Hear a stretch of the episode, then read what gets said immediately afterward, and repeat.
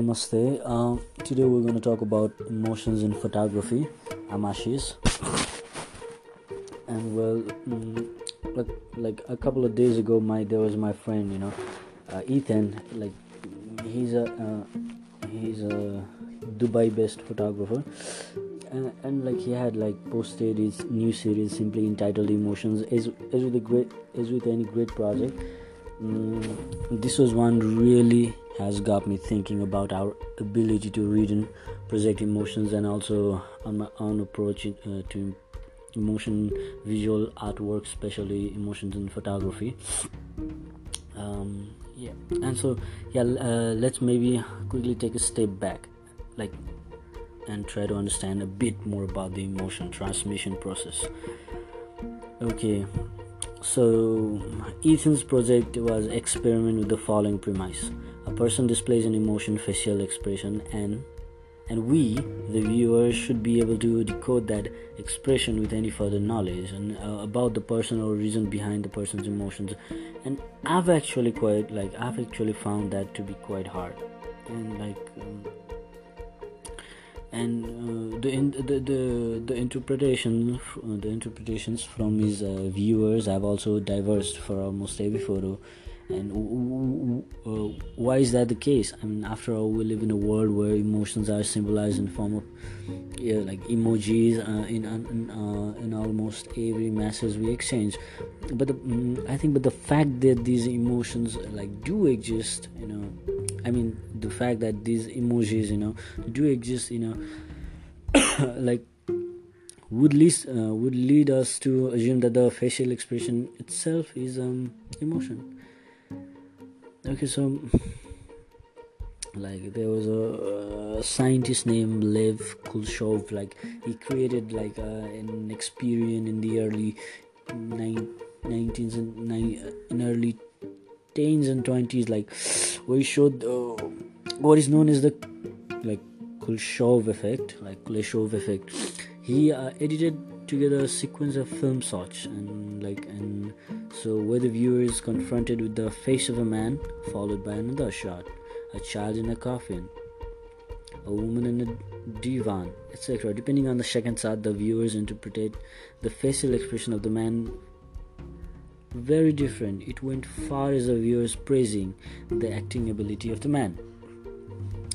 So in fact his expression was identical in each shot there is one element that's missing in Ethan's experiment and its absence make it a challenge. Like it's it's a context, alright. So um, that that's about him. So l- let me take you a couple of like let, let, let let's talk about the title itself emotion photography. First of all i think that capturing emotion and soul is very important like it's it's is important is capturing you know having good composition in a photo. So because i prefer a poorly but i prefer poorly composed photo with an emotion and depth rather than well composed photograph photograph with no soul. So how do you like create emotion in emotion on your photos. Empathize, empathize empathize. Sorry. Empathize with your subject. Like one of the keys to create ways to create emotions in your photo is to create some sort of empathy with the subject. The empathy can show love compassion and so when I look at my own photos or the photos of other, I look at the subjects in a photograph or and ask myself, can I feel the same emotions as they do?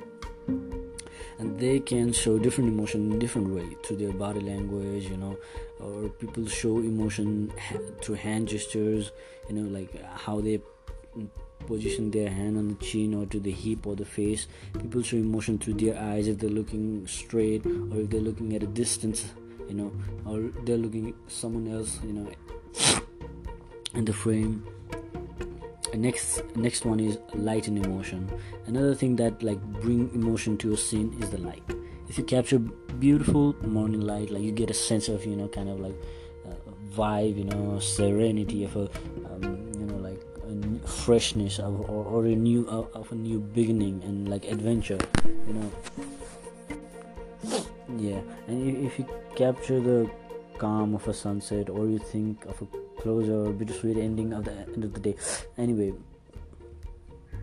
so uh, like try this one. Try taking picture when it's like golden hour like golden i think golden light i think you know it, it, it kind of makes me feel positive you know. I think it's it's the light of like hope and love.